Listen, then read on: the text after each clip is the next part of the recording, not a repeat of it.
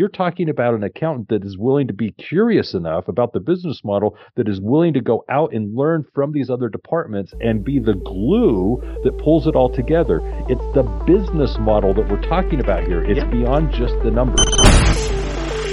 Growing a business requires a holistic approach that extends beyond sales and marketing. This approach needs alignment among people, processes, and technologies. So, if you're a business owner, operations, or finance leader looking to learn growth strategies from your peers and competitors, you're tuned into the right podcast. Welcome to the WBS Podcast, where scalable growth using business systems is our number one priority. Now, here is your host, Sam Gupta. Hey everyone, welcome back to another episode of the WBS podcast. I'm Sam Gupta, your host and principal consultant at the independent ERP and digital transformation consulting firm Elevate IQ. Some entrepreneurs might not choose to hire help because they might make less. Also, their ego might, might prevent building a business with the exit strategy in mind, but the others already have their game figured out. They know when to delegate and how to decouple the business from them to ensure that the business is completely decoupled from the founders. In today's episode, our guest, Roger Knecht, discusses the challenges entrepreneurs face with business growth. He also discusses why it's important to build a business with a exit strategy in mind. Finally, he discusses the art of delegation and why skill set and their ability to hire the right expertise play an important role, why certain entrepreneurs are widely successful while others are not. Let me introduce Roger to you. Roger Knecht is the president at Universal Accounting Center for more than 20 years. Roger Knecht has helped thousands of business owners and accounting professionals start and build their companies. In that time, he has created programs to address each aspects of running a business and helped author Red to Black the how to guide for accountants to help clients with the most common challenges faced in business, cash flow, and in the Black Nine principles to make your business profitable. With that, let's get to the conversation. Hey, Roger, welcome to the show. It's great to be here. Of course, and I am super excited to have you as well. Anytime I have anybody from the accounting and finance community, it's always a pleasure to dig into transactions. It's always fun, right? yes, well, it's a morbid curiosity. Let's just say that. Exactly, exactly. So we are going to have a lot of fun with that. If my listeners might not know you, I know you are super popular. Do you want to start with your quick intro and your current focus, Roger? Certainly. So, Roger Knecht, President, Universal Accounting Center. I've uh, been working here for about 20 plus years, 10 of which I've been the president of the company.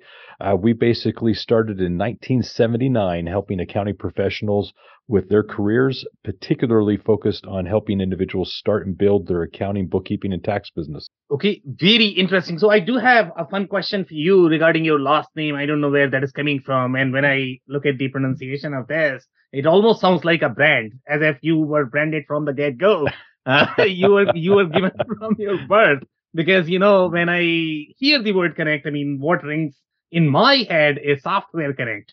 Uh, is the oh. company that Well, it's a German word. It actually means slave or servant. And uh, from its German, Slavic, uh, Dutch background, uh, you're able to actually get that connotation. But yeah, it's pronounced connect, like connect the dots. Very interesting. Very interesting. I could have never done that if you hadn't told me. so thank you so much for that. Um, now we have one of these standard questions that we ask every single guest, Roger uh, you know, before we dig into the background and the topic that we want to discuss today. And yeah. that is going to be your perspective on business growth. Well, I, I don't know what context you want to ask this. Uh, first of all, I'll address it from the small business perspective. Yeah. I think that there's always a lot to be said about the opportunity that exists for that entrepreneurial spirit. I do believe in the American dream, and I applaud anyone that is willing to go out there and start their business. Where I think a lot of people struggle is obviously transitioning from that solo entrepreneur state into more of a small business category. And that can range into the hundreds of thousands, if not millions of dollars, depending on how you want to define small business. But either way, there's different thresholds that ex- that one experiences as they grow the business. Hiring their first employee, Yeah. hiring their first manager. There's a lot of things that are these monumental t- uh, experiences that, for the individual first experiencing them, it's daunting. You know, how do I justify when I'm a solo entrepreneur Hiring someone to do a job that I'm currently paid to do, and if I pay them, it's less money I get to take home. That's a big deal. When Yeah. you get to the point of hiring management, management's in a position where you're going to hire someone that's going to take over your role, but take on a non-revenue producing uh, responsibility. Hopefully, seeing that they can influence all the other revenue producers to produce more. And so, this context of I need to make big decisions can be very big. So, where do I see business going? A lot of growth. I think er, there's a lot to be said about business opportunities in the small business sector. Yeah. And uh, that's something that I'm quite passionate about. Obviously, in the large corporations, the international businesses, there's a lot to be said. There's tariffs going on, there's things going on to open up barriers, close down barriers. There's a lot going on in Asia with the various conflicts that we have there. Same with uh, the uh, Eastern European type uh, issues that we're dealing with with the war in Ukraine. So there's a lot of elements Yeah. there that we could discuss, but small business, that's what I have to share. Yeah, so very interesting perspective. And I definitely want to unpack a little bit there overall in terms of your experience when you work with these small businesses. So, what are some of the major factors that you are seeing overall when you are looking at a person who's going to be solopreneur? And I completely agree with your assessment as well that sometimes there is going to be a mindset shift in thinking that, okay, now I am hiring a new employee. And you had mentioned earlier there that, you know what? I am not going to be making as much if I hired somebody. Now, there are two mm-hmm. aspects to it. Number one is going to be it's a real mindset that, okay, it's all about me, it's all about my money. But not every entrepreneur is like that, to be honest. Okay. Sometimes it's also could be that, okay, if I hire somebody, then that's going to be a fixed expense. But I don't really have the same certainty from the revenue. If you are doing some sort of retail business, you know, then it's a different case. Then your revenue is sort of consumerized, then you don't have as much of. But let's say if you look at slightly more B2B centric business where you might have two projects, three projects, five projects, um, maybe 50 jobs, something like that. And you are not sure whether you are going to get the that you have in this quarter versus the next quarter, this year versus the next year sometimes the decision could be slightly more difficult. So you have any any commentary there? Do you agree, disagree with me? I I do. You, you actually commented on a few things that I could address. One is I think there's a big distinction between someone who, although they run and own a business, they do it as a job. It's a way Yeah. that they provide for their household income, and it's what they see that they do as an employment, versus someone who's building a business with the intent of building an asset that they could eventually sell. It's it's that entrepreneurial spirit of I'm building a company with this exit strategy in mind. Other people, when they're starting businesses, they just look at it as this is a way to employ myself, stay busy, and the first person I hire is myself. They have no intentions of necessarily exiting the business, selling the company. And so when you come at it with those two different perspectives, you make different decisions. One of the other things that I would add is also a, a mentality and attitude towards money. If you have a scarcity mindset, you're Yep. not willing to invest and actually take risks as much as if you have an abundance mindset. And so, if you can work with individuals that have this venture capitalist mindset of I'm trying to invest, build something, I'm going to flip it, you have a different outlook on what the business world looks like. And so, when you quickly start talking to business owners, you can assess which of the two scenarios they're in. If Yeah. they're very conservative and they're very restrictive in their revenue, it's simply because they're unwilling to risk it because they see it as their livelihood that's at risk. When Yeah. you look at an investor, they're looking at as what can I do to leverage this so that I can make more money? And they're looking at it with an exit strategy typically in place. I'm going to leave this and move on to the next opportunity. Two totally different mindsets, each of which are entrepreneurial, Yeah. but they're different in the context of what they're willing to risk and why they're doing it. Yeah, completely agree. And I am going to build a little bit more, and then probably you can offer some more commentary there. And uh, mm-hmm. overall, when we look at the emotional aspect, you know, from the, uh, you know, the comment that you had mentioned that entrepreneurial is spread the American dream. Great. You know, we all want everybody to become the entrepreneur, but there is also going to be sort of the business aspect, right? You mentioned that, you know what, you need to think about your business, whether you are building it more from the venture perspective or is it really the livelihood? I will tell you this, okay? And you can call me out if you want, okay? Uh, that 90% of the businesses, especially the smaller ones, okay, they are not going to get anywhere. They will never be able to exit. And the reason for that is one of the biggest criteria that the buyer is, and I'm pretty sure, Roger, if you are the buyer or I'm the buyer, you know, that's, we are looking at risk to the business. And the biggest risk any small business can ever have is going to be the affiliation of the founder or founders coupling with the business model. If the founder is doing everything, knows everything, okay, a lot of risk for an investor. They don't want those businesses.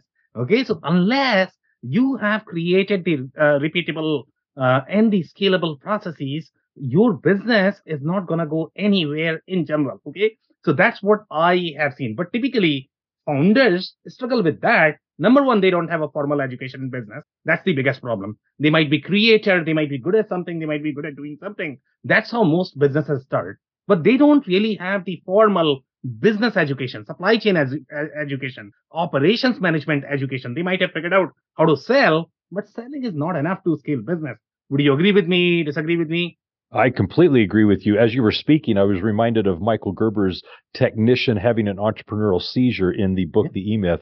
What you're talking about is people that actually start businesses with the intent of offering a product or a service that they're very good and passionate with, but what they create for themselves is a job. It's a business that's dependent upon them as a mm-hmm. business owner, and they have to be there to make anything and everything happen. What you're describing, however, is a business that becomes autonomous from the business owner. What I like to say is that the company needs to become independent of the owner, a self uh, a self-sustaining living breathing entity that is apart from the owner. And once you do that you've put in place hopefully the processes the procedures that other employees can implement to ensure quality and at the same time take care of the client. And what you've built now is a business. This business is something that the business owner is no longer employed in. They're actually now a visionary, a leader. They're actually an owner investing in it. And what we're trying to do here is now, like you were looking at it from a, a, a purchase perspective, whether it be a bank or a VC, you're looking at it from the outside in and you're saying, how autonomous is that company from the owner?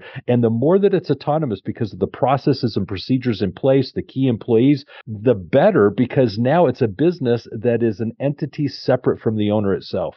Yeah, could not agree more. So we are going to unpack a little bit more and going to, uh, you know, touch on a couple of more scenarios. So the other factors that I see in this particular case when I look at any small business, um, number one is going to be, and that is aligned with what you had mentioned before, hiring that first employee. And typically in my experience, unless you are looking at slightly more professional services businesses, even in those, it could be problematic. But in general, I would say 60% of the business owners, they don't know how to work with an expert. Okay. They are always going to feel that the problem is with the experts and not really with me. But maybe they never worked in a team. Maybe they never worked in a Fortune 500 organization because that's where you sort of learn the team skill. Okay. In bigger organizations, it's all about team. It's not about accounting versus procurement. It's not about I mean, companies don't grow like that when you have that kind of mindset, right? So it's always going to be, okay, how can I build this team culture and how can I really respect this expert who is coming to help me? How can I provide enough inputs so that this person can do his or her job? In my mind, I think that is the biggest inflection point when I look at these small business owners. And that is probably the challenge that they struggle with when they are hiring first employee, second employee, and sometimes it's it's it's a challenge. Do you agree with that? Disagree? I do, and I, the way I would describe what you've shared is first of all ego. I yeah. think oftentimes what we're dealing with is ego, and we're in a position where because the business owner isn't open minded, they're unwilling to either work with or outsource to or collaborate with other individuals that are experts that can bring some needed resources to the business that the business owner isn't an expert in. And more importantly, even in their own ability to do what they do well, recognize that other people do other things just as well, if not better. And so what we're trying to do here is like you use the word team is in order for a business to thrive, we have to recognize that the business owner comes from a perspective of strength. They're the owner, but they need to empower those around them. They need to actually surround themselves with other people that are phenomenal in other necessary parts of the business model, marketing, sales, fulfillment, onboarding, technology they might be great at one or two of those, but they're not going to be great at everything. None of us are. And so, are you willing to set aside the ego and hire and work with and outsource to people that are better than you to actually grow the business? Or is your ego going to keep you closed minded and unwilling to actually kind of open yourself up to potentials of growth? Yeah. And honestly speaking, I would clarify just one thing there. So yes, the, uh-huh. when we think about these business, ego is the most common thing that most people are going to say. But in my experience, to be fair with them, it's not always the ego. It's also the skill set. And I don't think people understand the difference between a skill set versus the ego when it comes to working with other people. Working with other people is a skill. Okay. That's a learning process. It requires you to learn the framework it requires you to understand how the other person is thinking. If you are an accountant, okay, you need to understand how procurement works. If you are a procurement person, you need to understand how sales work. If you're a salesperson, you need to understand how the accountant. Typically, the way we are educated, okay, we are either going to know accountant, accounting, or IT, or procurement, or sales. Okay, we are never taught the other's profession. And the pro- other problem that I see is if somebody knows, let's say, if an accountant is going to know a little bit about IT, then they want to do everything about IT. Then working with an expert. So working with someone requires understanding of their job and then work with them. That language itself is a differentiator in my mind. So do you agree with this? What would you say to that?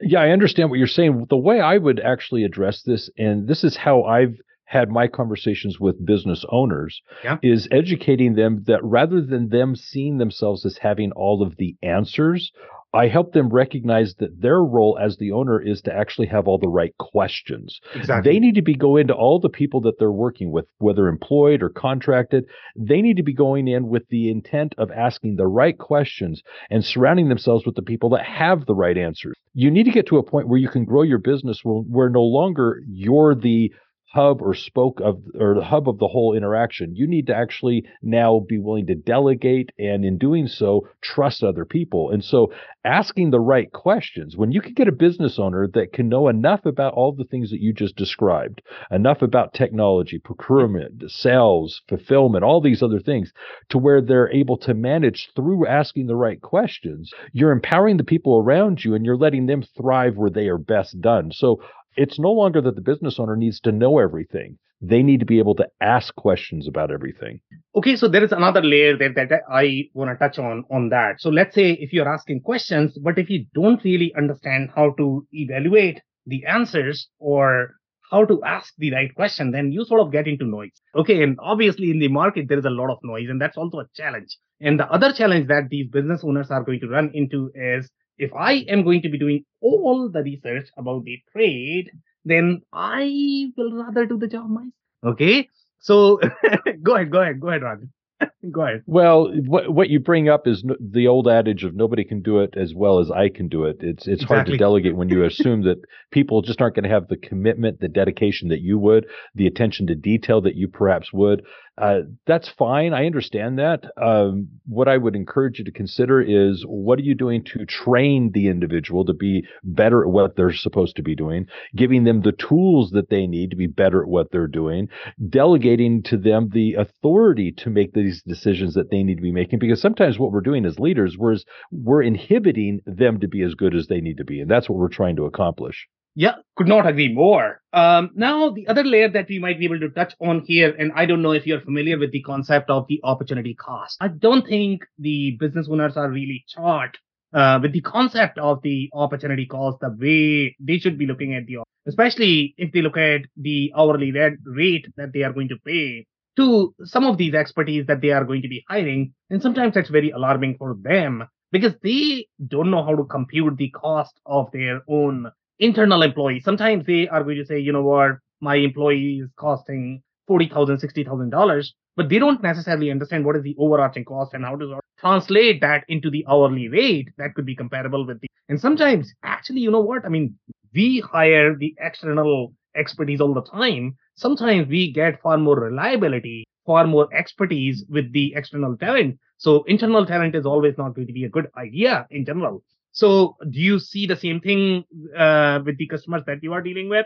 Uh, or do they know how to compute the opportunity cost and evaluate between the external versus well, I, I, I think I'm going to answer your question. Yeah. What I think you're uh, alluding to is the fact that there are a number of calculations, numbers that as a business leader we need to be gaining that are beyond just what are traditionally the accounting numbers. Yeah. What we need to be doing is diving deeper into the business model and actually having someone that has a number sense, such as the accountant, help us calculate these various ratios and costs.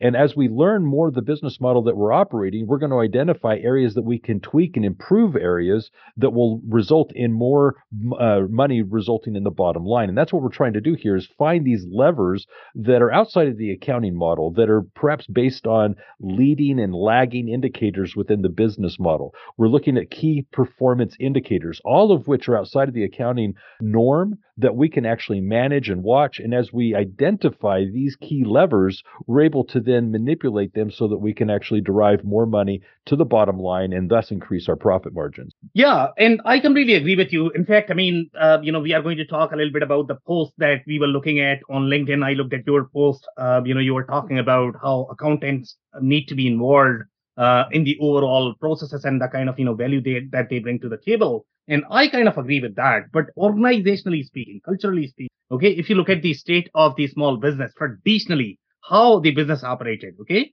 it was always a wall between how accounting operated versus how business operated. Even today, okay, if you look at the state of the small business, any business that is going to be, I would say, sub $10 million, you know, lower than $10 million, all of those businesses, the way they are operating at this point of time, they are going to have a bookkeeping firm. Okay. They are sending their bills and invoice to the bookkeeping firm. Bookkeeping firm is the only one who knows what sort of happens inside. Okay. The business owner does not know anything about that. Uh, there is a little wall and the isolation there. So now my uh, challenge with this is unless you break that wall, you are not going to get the KPIs. Okay. What happens in the accounting is just pure math. Okay. If you really want to get the real KPIs that happen in the business, those are actually your operational KPIs. Uh, you know, those are going to be whatever is happening in your warehouse, projects, jobs, construction site, you know, field. That's where the real KPIs are. KPIs are not in the book. So what would you say about breaking this wall, uh, Roger?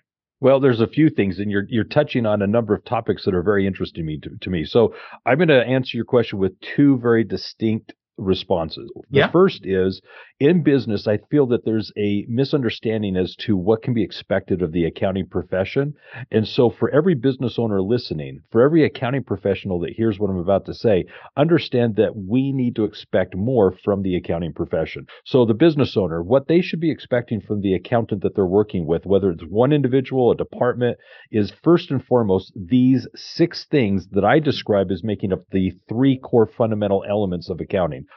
First is bookkeeping and accounting. Second is tax planning and preparation. The third being CFO and advisory services. Your accountant or accountants should be meeting each of these responsibilities. And let me describe each of them very quickly. Bookkeeping is, as you were describing, preparing the financial reports, the balance sheet, income statement, and cash flow statement, so that the business owner can have a, a pure record of what's happened in the company. But this is historical. The bookkeeping is basically providing those reports in a timely manner, hopefully within a, uh, a few days of the close of the month, and every month getting those reports to the business leader. But that's not enough. Accounting needs to step in, and the accountant needs to now analyze these reports. They need to be looking at how are the trends within the organization now happening. What are the ratios that are occurring in the business? Are the ratios this month different than last month, different than this month compared to, let's say, the same month last year, this quarter to previous quarter, this quarter to the same quarter last year? And the reason why is we're trying to look at things such as what's the cost of goods relationships to total income? Is inflation impacting our gross profit margin so that we need to increase prices because we're not earning enough on the sales that we're making? Why? Because external factors are impacting our cost of goods. We're going to be looking at advertising costs of gross profit. Has our ROI on the advertising change, payroll. We're going to be going through a number of these things from an accounting perspective to assess what's going on and does the business model need to change? Now, when you're looking at it that way, let's now go to tax. Tax planning and preparation. Preparation's easy. It's filing the tax returns in a timely manner and having somebody that knows where to put the numbers on the return and get it filed. But planning's so essential. So many businesses can effectively lower legally their tax liability working with a tax specialist when you look at various things that certain industries can leverage to their benefit from the tax code. Cost segregation r&d tax credits. There are so many various things that you can actually implement within a business that will minimize or mitigate your tax liability. But that's only done if you're using a tax planning specialist to implement those during the current tax year. Once the year's over it doesn't matter so many of those things are no longer relevant. Now let's go for CFO and advisory. CFO, in the business, do you actually have in place the proper policies to manage cash flow? What are your relationships with your vendors as to your net terms as to when you're paying them? What are your relationships with your lending institutions, such as your banks, your venture capitalists, the, the people that are giving you the money? All of those things at a CFO level need to be addressed because there is where you're actually managing the accounts payable, the accounts receivable, you're determining how the cash is flowing within the organization. And that's critical to its livelihood. The other is advisory. Advisory is then looking at the business as a whole, considering the exit strategy. We're trying to build an organization that has a certain valuation at, at some point what does that valuation need to be? And we backwards engineer what's that company needing to look like in the end? Do we have a subscription model pay system? Do we actually have contracts? You know, how are we building the organization based on the processes and procedures that you were alluding to earlier? All of those things from a business advisor standpoint are hugely important that the accountant can be involved in, if not delivering. Well, when you consider those six elements, those hugely impact the business leaders that are running their company, and they're all being derived from the accounting profession. Now, let's take it another level. You were talking about leading indicators, KPIs, all these things. Well, these numbers are outside of the accounting scope and they're operational. Well, yeah. if they're not being managed and looked at, unfortunately, the company can be blindsided. Why are things down at the off down at the manufacturing plant? Well, it's because the machine was down. We couldn't have the hours worked. Therefore, we worked for 400 hours less last month. Well, why? Well, we ran out of this part. This thing broke down. Uh, these employees got sick with COVID and we're out of the office. We ran out of this particular part. We couldn't assemble this any longer. Well, where was the part? Well, it's in a in a in a dock over at the port, and we can't get it here. Well, you should have told me this 30 days ago. This is the type of stuff that is operational that doesn't even happen on the balance sheet on the P&L, but it is happening operationally and we need to know these numbers. But the accounting department can assist with all these things because they're great at collecting those numbers and reporting those and that's where dashboarding becomes so important. So two huge elements of running a business efficiently and effectively, all of which are derived from the numbers. Yeah, and what you are talking about right now, to be completely honest, is what is called ERP. Okay. and accountants are probably going to be the first people who are not going to be comfortable with the idea of ERP. And I'll tell you why. Okay. Why is because, that? because that requires upgrading your skills. That requires understanding how other departments operate. That requires understanding of data modeling. There are some accountants who have sort of uh, you know, jump that cliff and they are able to understand how ERP systems work and, and what is going to be the value when they are going to be an ERP system. But typically the challenge in that is then they want to control the whole ERP and then they struggle with the implementation. The reason for that is because it requires far deeper, you know, IT expertise, far deeper your uh, procurement expertise, sales expertise. So the whole idea or the comment that I'm trying to make here, when you are going to be in that state, when you need to be slightly more functional, you can't be just accountant, accountant, accountant. You have to come to the same table. Okay. You have to work as a team. An accountant could be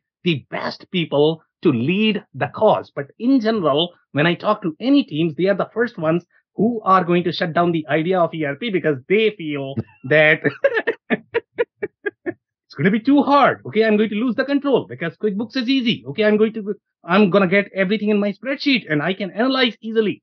In this case, I'm going to lose a lot more control, and that's a fear that they have. So the problem is not necessarily with the business owners, in my opinion. Okay, the problems is really with the accountants. That's been my experience. I don't know. I mean, you no, tell I, me. I'm going to. I'm actually going to agree with you because what we're discussing here is something that in many cases is foreign to the accounting professional.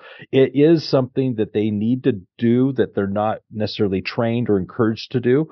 But I'm going to give you a word that I think helps that transition, helps the accountant step into this space comfortably, and it's curiosity when a when a when an accountant has a curiosity about the business and wants to step into what you're describing as these operational numbers, key performance indicators, and so forth, that gets them out of the office and a, and out into the workforce. And let me give you an example. I'll give you an actual one from a colleague of mine. He used to work for a mine, and in working for the mine, the accountants would typically stay back in the office. They Yeah. would crunch the numbers, but he would once a month go out onto out into the mine and he would go down into the open pit and he would interact with some of the other employees and he got to kind of know the intricacies of the business model. He understood what was behind the numbers. So one time he was at a meeting and in the meeting they were looking at the numbers and the numbers were showing a decline in production in the mine. There was no one in the office that could answer the question but him because he was able to say, Yes, I was down at the mine two weeks ago, and in the mine, these machines were stuck in the mud and couldn't produce.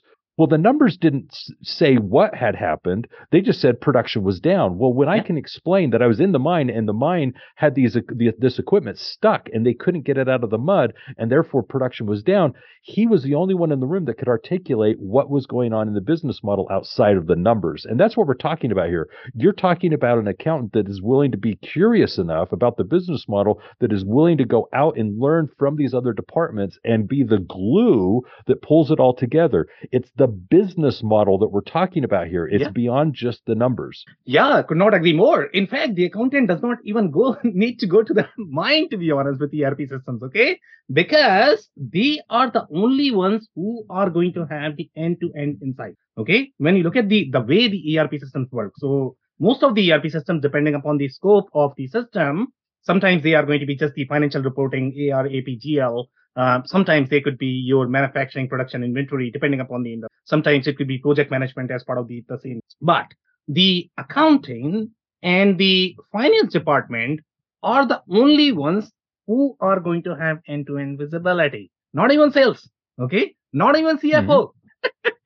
Mhm. Not even CEO. And the reason for that is because, you know, typically when we configure their dashboards, we don't give them all the right because they are not going to be running in the trenches. They are not going to have as much IT expertise. So typically, if uh, my recollection is right, it's the controller who is always the admin and controller is supposed to be the lead accountant. if my understanding is Yeah, right. so so you remember when I was giving my explanation, I explained that this the accountant was responsible to figure out what were going on with the correlations, the ratios of the Yeah. numbers as they were being reported. Well, what I would add to that is whether it's in that accounting space that they're curious or at the C- CFO level, what we're looking for is somebody that can then give a narrative as to what's going on in the business as those changes are identified, as those as those numbers are explained, they need to be communicated in a way that the business leaders, the leadership, can now make informed business decisions based on that. Now, here's what I'm trying to say, and listen closely to what I'm about to share.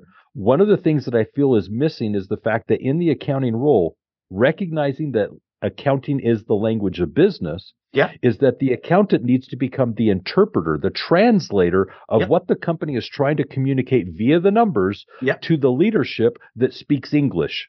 So if I'm the accountant, I need to know accounting and I need to know English. I need to know how to communicate the information in a way that it's now useful to the decision makers. My job is to take the numbers, create a narrative, take Yep. that narrative, communicate it in a way that is useful.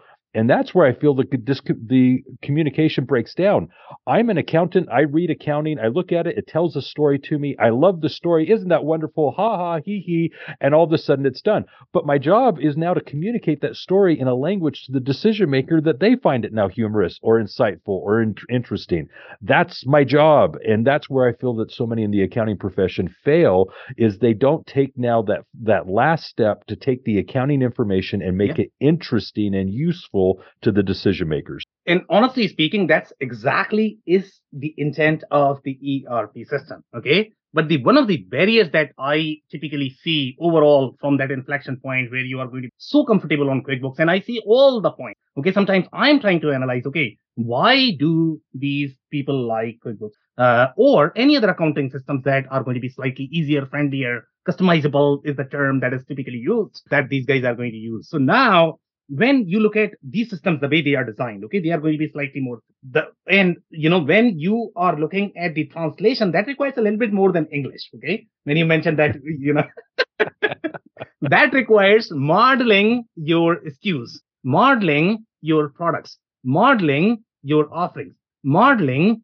your customers modeling your vendors. And when I say modeling, meaning when you are going to be using these basic accounting system, you are going to use the text-based information. You are going to use the GL entries. And for accountants, that's natural. But with the ERP system, even the smaller ones, what they can do is they can isolate this whole accounting piece, okay, from the transaction. You, the only thing you need to worry about when you are capturing your sales order or a PO or a AP bill, okay, here is my customer, this is my amount, this is my price, discount, whatever. You don't have to worry about the GL account. GL accounts are configured in the background.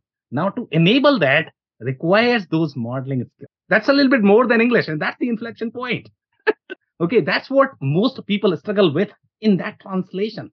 They just don't understand why do they need to go through so many different hierarchy. That is going to make debugging and traceability a little bit more difficult in general, the way the transactions are traced. But that's where your KPIs are going to be you have the end-to-end traceability. Okay. You have the end-to-end configuration, but that modeling is the inflection point for the smaller businesses. They will not understand unless they go through that journey a couple of times. uh, any well, build up, any commentary the, there? But the, yeah, the comment that I would make is therefore what?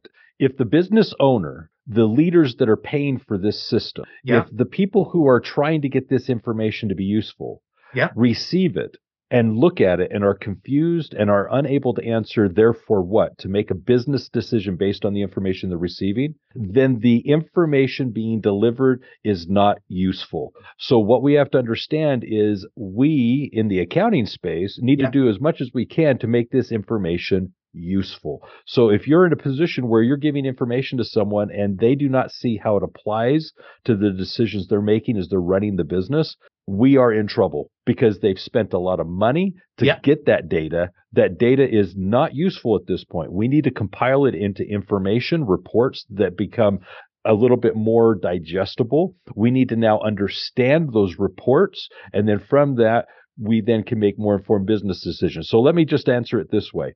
We talk of what's called a, a wisdom pyramid. The wisdom pyramid is basically four levels. It's taking data yeah. and from it creating information, yep. compiling that into reports that's useful. But those reports are not useful unless they're reviewed regularly. It's from that that we get knowledge. Knowledge is the regular introduction to and exposure to those reports. Once we've had the opportunity to gain knowledge about the information we're receiving that's coming from the data, in time, we are going to get now wisdom. Wisdom is the sixth sense for the information. We start to become intuitive as to what that data is going to tell us because of all the things that we're sensing around us.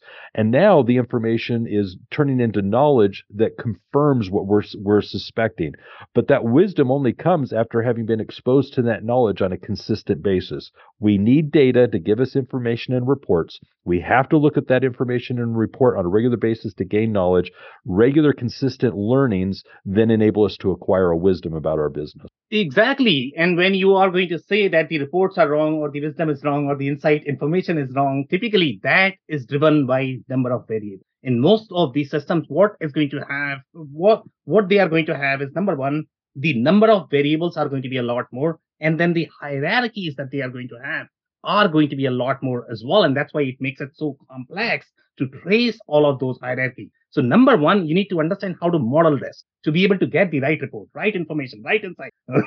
okay. If you don't understand the modeling, and that's where the, the real expertise comes in. Okay. And that's the inflection point for most people because they just don't understand. They are going to configure something just because, for example, let's say if I look at price, okay, I configure my price here, but the price could reside at 10 different places. And there is there are business rules inside these systems that are kicking in. Okay, which price do you want to? Now that requires learning of these hierarchies. Now, if the accountants are willing to learn the modeling, the hierarchy, then they will be empowered to produce the reports that need to be presented. Well, it's well, it's either that or work with someone that has the expertise that you're referring to because it's it's not that the accountant necessarily needs to be the expert in all things. Exactly. It's just that at the end of the day, they need to be able to communicate this information to the decision makers in a useful way. And so if they have a colleague or someone with whom they're working that can help